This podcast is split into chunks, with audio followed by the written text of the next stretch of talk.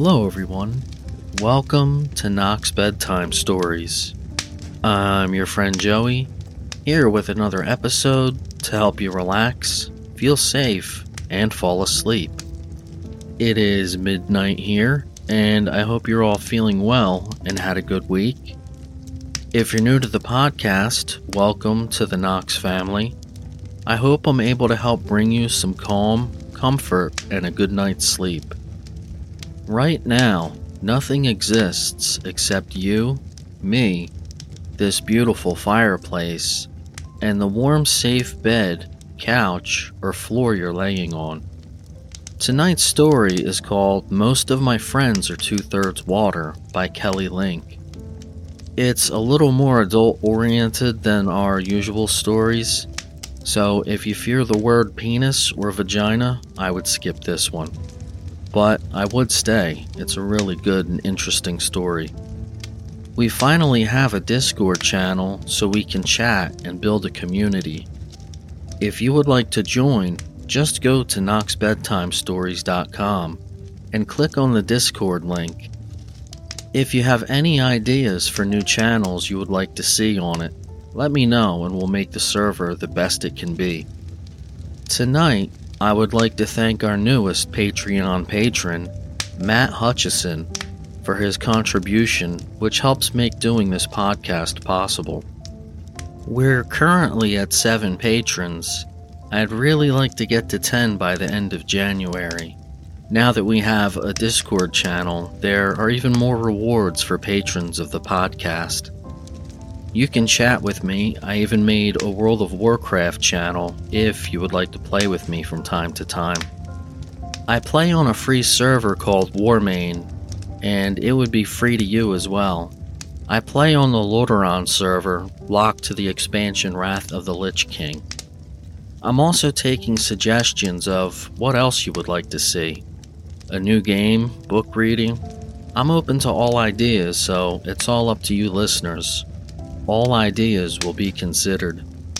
If you would like to help support this podcast and its just cause of giving everyone a good night's sleep, please consider leaving me a kind review and subscribing on Apple Podcasts, or share episodes on Facebook and Twitter. You can also help greatly by becoming a patron of the podcast for as little as $1 a month. There are several tiers, fabled, epic, and mythical, each with different rewards, including a thank you during an episode, having your name added at knoxbedtimestories.com, exclusive patron-only episodes, and enhanced Discord roles. You can join by going to knoxbedtimestories.com and click on the Patreon link or patreon.com/ Knox Bedtime Stories. That new information went a little long, and I know you want to get to this story, so let's clear our minds of any negative thoughts and get to tonight's story. Most of my friends are two-thirds water. Set to sleep-inducing music and this beautiful fireplace. If you're not already laying down, please do so in whatever way is comfortable. And let's begin. A few years ago, Jack dropped the C from his name and became Jack. He called me up at breakfast one morning to tell me this. He said he was frying bacon for breakfast and that all his roommates were away. He said that he was walking around stark naked. He could have been telling the truth, I don't know. I could hear something spitting and hissing in the background that could have been bacon, or maybe it was just static on the line. Jack keeps a journal in which he records the dreams he has about making love to his ex-girlfriend Nikki, who looks like Sandy Duncan. Nikki is now married to someone else. In the most recent dream, Jack says, Nikki had a wooden leg. Sandy Duncan has a glass eye in real life. Jack calls me up to tell me this dream. He calls to say that he is in love with the woman who does the Braun coffee maker commercial, the one with the short blonde hair, like Nikki. and eyes that are dreamy and a little too far apart. He can't tell from the commercial if she has a wooden leg, but he watches TV every night in hopes of seeing her again. If I were blonde, I could fall in love with Jack. Jack calls me with the first line of his story. Most of my friends are 2/3 water, he says, and I say that this doesn't surprise me. He says, no, that is the first line. There's a Philip K. Dick novel, I tell him, that has a first line like that, but not exactly, and I can't remember the name of the novel. I am listening to him while I clean out my father's refrigerator. The name of the Philip K. Dick novel is Confessions of a Crap Artist, I tell Jack. What novel, he says? He says that he followed a woman home from the subway accidentally. He says that he was sitting across from her on the No. 1 Uptown, and he smiled at her. This is a bad thing to do in New York, when there isn't anyone else in the subway car traveling uptown past 116th Street, when it's 1 o'clock in the morning, even when you're Asian and not much taller than she is. Even when she made eye contact first, which is what Jack says she did. Anyway, he smiled and she looked away. She got off at the next stop, 125th Street, and so did he. 125th is his stop. She looked back when she saw him, her face changed, and she began to walk faster. Was she blonde? I asked casually. I don't remember, Jack says. They came up onto Broadway, Jack just a little behind her, and then she looked back at him and crossed over to the east side. He stayed on the west side, so she wouldn't think he was following her. She walked fast. He dawdled. She was about a block ahead when he saw her cross at LaSalle towards him, towards Claremont and Riverside, where Jack lives on the 5th floor of a run-down brownstone. I used to live in this building before I left school. Now I live in my father's garage. The woman on Broadway looked back and saw that Jack was still following her. She walked faster. He says he walked even more slowly. By the time he came to the corner market on Riverside, the one that stays open all night long, he couldn't see her. So he bought a pint of ice cream and some toilet paper.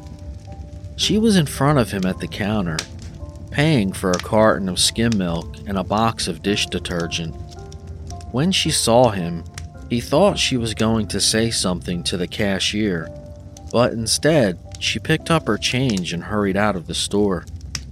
Jack says that the lights on Claremont are always a little dim and fizzy, and sounds are muffled as if the street is underwater.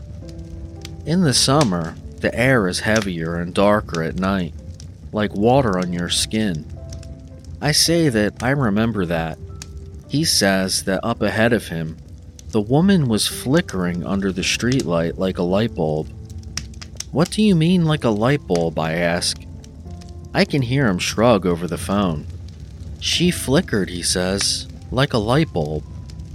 He says that she would turn back to look at him and then look away again. Her face was pale. It flickered. By this point, he says, he wasn't embarrassed. He wasn't worried anymore.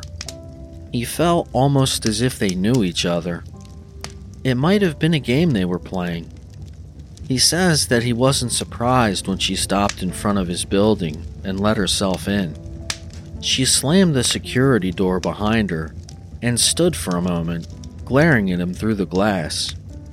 She looked exactly the way Nikki looked, he says, when Nikki was still going out with him, when she was angry at him for being late or for misunderstanding something. The woman behind the glass pressed her lips together and glared at Jack. He says when he took his key out of his pocket, she turned and ran upstairs. She went up the first flight of stairs, and then he couldn't see her anymore. He went inside and took the elevator up to the 5th floor. On the 5th floor, when he was getting out, He says that the woman, who looked like Nikki, was slamming shut the door of the apartment directly across from his apartment. He heard the chain slide across the latch. "She lives across from you," I say. He says that he thinks she just moved in. "Nothing like meeting new neighbors," I say. In the back of the refrigerator, behind wrinkled carrots and jars of pickled onions and horseradish, I find a bottle of butterscotch sauce. "I didn't buy this," I tell Jack over the phone. "Who bought this? My father's diabetic." "I know your father's diabetic," he says. I've known Jack for 7 years. Nikki has been married for 3 months now. He was in Ankara on an archaeological dig when they broke up. Only he didn't know they'd broken up until he got back to New York. She called and told him that she was engaged. She invited him to the wedding and then disinvited him a few weeks later. I was invited to the wedding too, but instead, I went to New York and spent the weekend with Jack. We didn't sleep together. Saturday night, which was when Nikki was supposed to be getting married, we watched an episode of Baywatch in which the actor David Hasselhoff almost marries the beautiful blonde lifeguard, but in the end doesn't, because he was to go save some tourists whose fishing boat has caught fire. Then we watched The Princess Bride. We drank a lot of scotch, and I threw up in Jack's sink, while he stood outside the bathroom door and sang a song he had written about Nikki getting married. When I wouldn't come out of the bathroom, he said goodnight through the door. I cleaned up the sink and brushed my teeth, and went to sleep on a lumpy fold-out futon. I dreamed that I was in Nikki's bridal party. Everyone was blonde in my dream.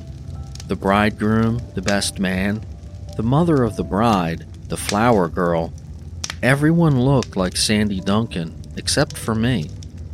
In the morning, I got up and drove my father's car back to Virginia, and my father's garage, and Jack went to work at Video Art, where he has a part-time job which involves technical videos about beauty school and the Gulf War and things like that. He mostly edits, but I once saw his hands on a late-night commercial, dialing the number for a video calendar featuring exotic beauties. Women, not flowers. I almost ordered the calendar. I haven't spoken to Nikki since before Jack went to Turkey and she got engaged. When I first moved into my father's garage, I got a job at the textile mill where my father has worked for the last 20 years. I answered phones. I listened to men tell jokes about blondes. I took home free packages of men's underwear. My father and I pretended we didn't know each other. After a while, I had all the men's underwear that I needed. I knew all the jokes by heart. I told my father that I was going to take a sabbatical for my sabbatical, just for a while. I was going to write a book. I think that he was relieved. Jack calls me up to ask how my father is doing. My father loves Jack. They write letters to each other a couple of times a year, in which my father tells Jack how I am doing and whom I am dating. These tend to be very short letters. Jack sends articles back to my father about religion, insects, foreign countries where he has been digging up things. My father and Jack aren't very much alike. At least, I don't think so, but they like each other. Jack is the son that my father never had, the son-in-law he will never have.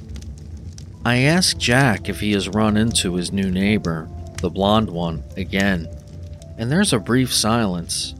He says, yeah, he has. She knocked on his door a few days later to borrow a cup of sugar. That's original, I say. He says that she didn't seem to recognize him, and so he didn't bring it up. He says that he has noticed that there seemed to be an unusually high percentage of blonde women in his apartment building. Let's run away to Las Vegas, I say on impulse. He asks, why Las Vegas? We could get married, I say, and the next day we could get divorced. I've always wanted an ex-husband, I tell him. It would make my father very happy. He makes a counter-proposal. We could go to New Orleans and not get married. I point out that we've already done that. I say that maybe we should try something new. But in the end, we decide that he should come to Charlottesville in May. I am going to give a reading. My father would like Jack to marry me, but not necessarily in Las Vegas. The time that we went to New Orleans, we stayed awake all night in the lobby of a hostel, playing hearts with a girl from Finland. Every time that Jack took a heart, no matter what was in his hand, no matter whether or not someone else had already taken a point, he'd try to shoot the moon. We could have done it, I think. We could have fallen in love in New Orleans, but not in front of the girl from Finland who was blonde. A year later, Jack found an ad for tickets to Paris, $99 round trip. This was while we were still in school. We went for Valentine's Day because that was one of the conditions of the promotional fair. Nikki was spending a semester in Scotland. She was studying mad cow disease. They were sort of not seeing each other while she was away, and in any case, she was away, and so I went with Jack to Paris for Valentine's Day. Isn't it romantic, I said. We're going to be in Paris on Valentine's Day. Maybe we'll meet someone, Jack said. I lied. We didn't go to Paris for Valentine's Day, although Jack really did find the ad in the paper, and the tickets were really only $99 round trip. We didn't go and he never asked me, and anyway, Nikki came home later that month and they got back together again. We did go to the New Orleans, though. I don't think I've made that up. I realize there is a problem with Las Vegas, which is that there are a lot of blonde women there. You were probably wondering why I am living in my father's garage. My father is probably wondering why I am living in his garage. It worries his neighbors. Jack calls to tell me that he is quitting his job at Video Art. He has gotten some grant money, which will not only cover the rest of the school year, but will also allow him to spend another summer in Turkey digging things up. I tell him that I'm happy for him. He says that a weird thing happened when he went to pick up his last paycheck. He got into an elevator with 7 blonde women who all looked like Sandy Duncan. They stopped talking when he got on, and the elevator was so quiet he could hear them all breathing. He says that they were all breathing in perfect unison.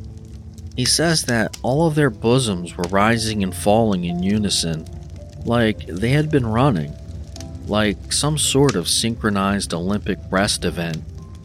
He says that they smelled wonderful, that the whole elevator smelled wonderful, like a box of Lemon Fresh Joy soap detergent. He got off on the 30th floor, and they all stayed on the elevator, although he was telepathically communicating with them that they should all get off with him, that all 7 of them should spend the day with him. They could all go to the Central Park Zoo. It would be wonderful. But not a single one got off, although he thought they looked wistful when he did. He stood in the hall and the elevator door closed, and he watched the numbers and the elevator finally stopped on the 45th floor, the top floor. After he picked up his paycheck, he went to the 45th floor, and this is the strange thing he says. He says that when the elevator doors opened and he got out, the 45th floor was completely deserted. There was plastic up everywhere, and drills and cans of paint, and bits of molding lying on the floor, like the whole top floor was being renovated. A piece of the ceiling had been removed, and he could see girders in the sky through the girders. All the office doors were open, and so he walked around, but he says he didn't see anyone at all. So where did the women go, he says. Maybe they were construction workers, I say. They didn't smell like construction workers, he says. If I say that some of my friends are 2/3 water, then you will realize that some of my friends aren't. That some of them are probably more, and some are probably less than 2/3. That maybe some of them are 2/3 something besides water. Maybe some of them are 2/3 lemon fresh joy. When I say that some women are blondes, you will realize I am probably not. I am probably not in love with Jack. I have been living in my father's garage for 1.5 years. My bed is surrounded by boxes of Christmas tree ornaments, his, and boxes of college textbooks, mine. We are pretending that I am writing a novel. I don't pay rent. The novel will be dedicated to him. So far, I finished the dedication page and the first 3 chapters. Really, what I do is sleep late until he goes to work, and then I walk 3 miles downtown to the Dollar Movie Theater that used to be a porn theater. The used bookstore where I stand and read trashy romance novels in the aisle. Sometimes I go to the coffee house where, in a few months, I am supposed to give a reading. The owner is a friend of my father's and gives me coffee. I sit in the window and write letters. I go home, I fix dinner for my father, and then sometimes I write. Sometimes I watch TV. Sometimes I go out again. I go to bars and play pool with men that I couldn't possibly bring home to my father. Sometimes I bring them back to his garage instead. I lure them home with the promises of free underwear. Jack calls me at 3 a.m. He says that he has a terrific idea for a sci-fi story. I say that I don't want to hear a sci-fi idea at 3 a.m. Then he says that it isn't really a story idea, that it's true. It happened to him and he has to tell someone about it. So I say, okay, tell me about it. I lie in bed listening to Jack. There is a man lying beside me in bed that I met in a bar a few hours ago.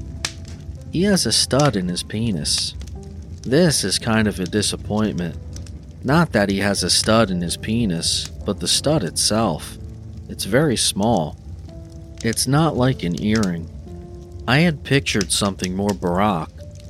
A great big gaudy clip-on, like the ones that grandmothers wear, when he told me about it in the bar. I made the man in my bed take the stud out when we had sex, but he put it in again afterwards because otherwise the hole will close up. It was just 3 weeks ago when he got his penis pierced, and having sex at all was probably not a good idea for either of us, although I don't even have pierced ears. I noticed him in the bar immediately. He was sitting gingerly, his legs far apart.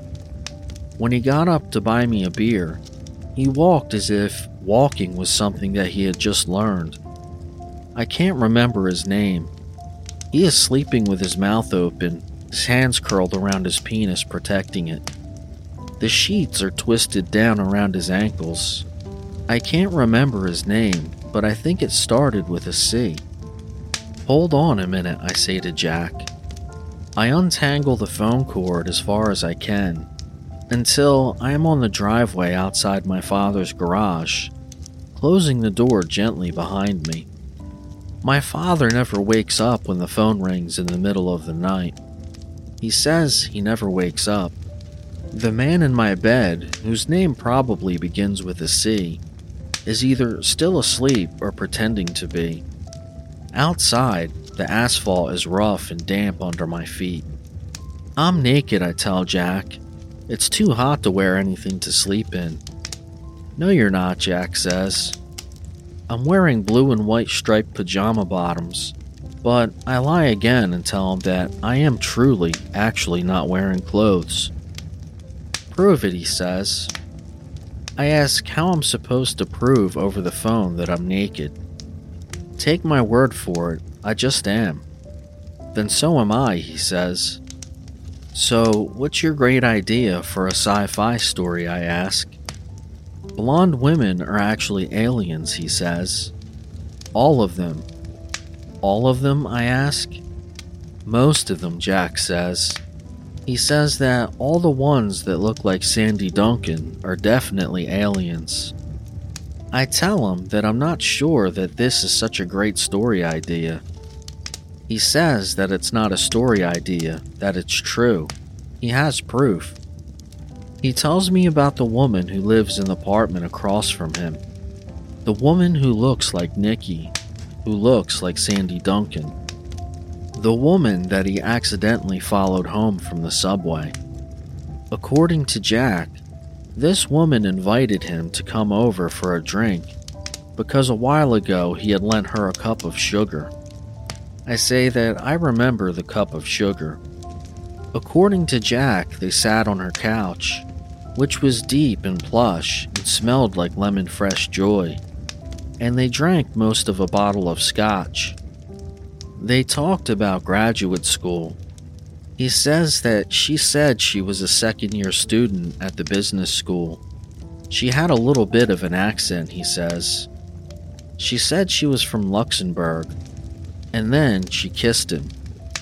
So he kissed her back for a while, and then he stuck his hand down under the elastic of her skirt.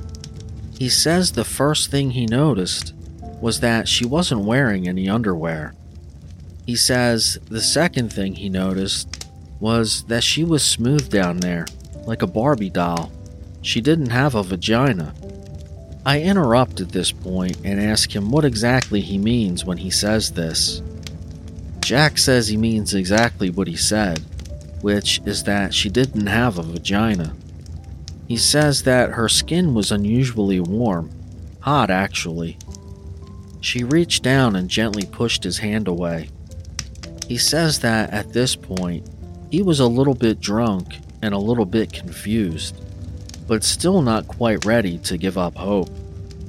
He says that it had been so long since the last time he had slept with a woman, he thought maybe he'd forgotten exactly what was where.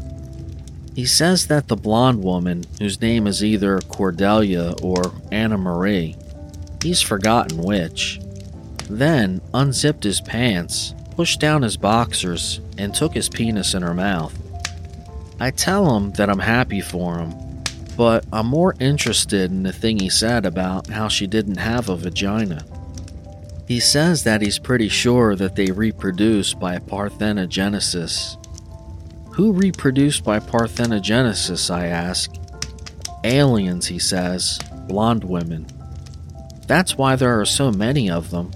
That's why they all look alike. Don't they go to the bathroom, I ask. He says he hasn't figured out that part yet. He says that he's pretty sure that Nikki is now an alien, although she used to be a human back when they were going out. Are you sure, I say? She had a vagina, he says. I ask him why Nikki got married then, if she's an alien. Camouflage, he says. I say that I hope her fiance, her husband I mean, doesn't mind. Jack says that New York is full of blonde women who resemble Sandy Duncan, and most of them are undoubtedly aliens, that this is some sort of invasion. After he came in, Chloe or Anna Marie's mouth, probably neither name is her real name, he says. He says that she said she hoped they could see each other again and let him out of her apartment. So what do the aliens want with you, I ask. I don't know, Jack says, and hangs up. I try to call him back, but he's left the phone off the hook. So I go back inside and wake up the man in my bed and ask him if he's ever made love to a blonde, And if so, did he notice anything unusual about her vagina? He asks me if this is one of those jokes, and I say that I don't know. We try to have sex, but it isn't working. So instead, I open up a box of my father's Christmas tree decorations. I take out tinsel and strings of light and ornamental glass fruit. I hang the fruit off his fingers and toes and tell him not to move. I drape the tinsel and lights around his arms and legs and plug him in. He complains some, but I tell him to be quiet or my father will wake up. I tell him how beautiful he looks, all lit up like a Christmas tree or a flying saucer. I put his penis in my mouth and pretend that I am Courtney or Anna Marie or whatever her name is, that I am blonde, that I am an alien. The man whose name begins with a C doesn't seem to notice. I am falling asleep when the man says to me, "I think I love you." "What time is it?" I say. "I think you better leave before my father wakes up." He says, "But it's not even 5 o'clock yet."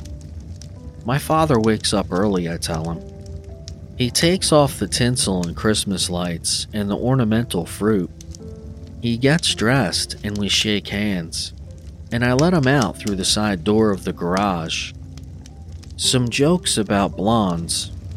Why did the M&M factory fire the blonde? Because she kept throwing away the W's. Why did the blonde stare at the bottle of orange juice? Because it said concentrate.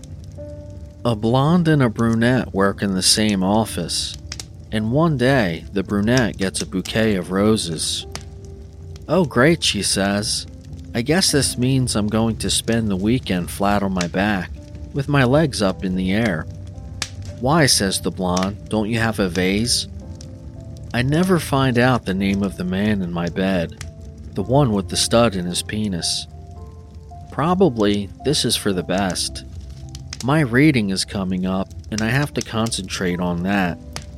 All week I leave messages on Jack's machine, but he doesn't call me back. On the day that I'm supposed to go to the airport to pick him up, the day before I'm supposed to give a reading, although I haven't written anything new for over a year, Jack finally calls me. He says he's sorry, but he's not going to be able to come to Virginia after all. I ask him why not. He said that he got the carry bus at Grand Central and that a blonde woman sat next to him. "Let me guess," I say, "she didn't have a vagina." He says he has no idea if she had a vagina or not, that she just sat next to him, reading a trashy romance by Catherine Cookson. I say that I've never read Catherine Cookson, but I'm lying. I read a novel by her once. It occurs to me that the act of reading Catherine Cookson might conclusively prove that the woman either had a vagina or that she didn't. That the blonde woman who sat beside Jack might have been an alien, or else incontrovertibly human, but I'm not sure which. Really, I could make a case either way. Jack says that the real problem was when the bus pulled into the terminal at LaGuardia and he went to the check-in gate. The woman behind the counter was blonde, and so was every single woman behind him in line, he tells me, when he turned around. He says that he realized that what he had was a one-way ticket to Sandy Duncan land, that if he didn't turn around and go straight back to Manhattan, that he was going to end up on some planet populated by blonde women with Barbie smooth crotches. He says that Manhattan may be suffering from some sort of alien infestation, but he's coming to terms with that. He says he can live with an apartment full of rats and a building full of women with no vaginas. He says that for the time being, it's safest. He says that when he got home, the woman in the apartment on the 5th floor was looking through the keyhole. "How do you know?" I say. He says that he could smell her standing next to the door. The whole hallway was warm with the way she was staring. That the whole hallway smelled like lemon fresh joy. He says that he's sorry that he can't come to Virginia for my reading, but that's the way it is. He says that when he goes to Ankara this summer, he might not be coming back. There aren't so many blonde women out there, he says. When I give the reading, my father is there, and the owner of the coffee house, and so are about 3 other people. I read a story I wrote a few years ago about a boy who learns how to fly. It doesn't make him happy.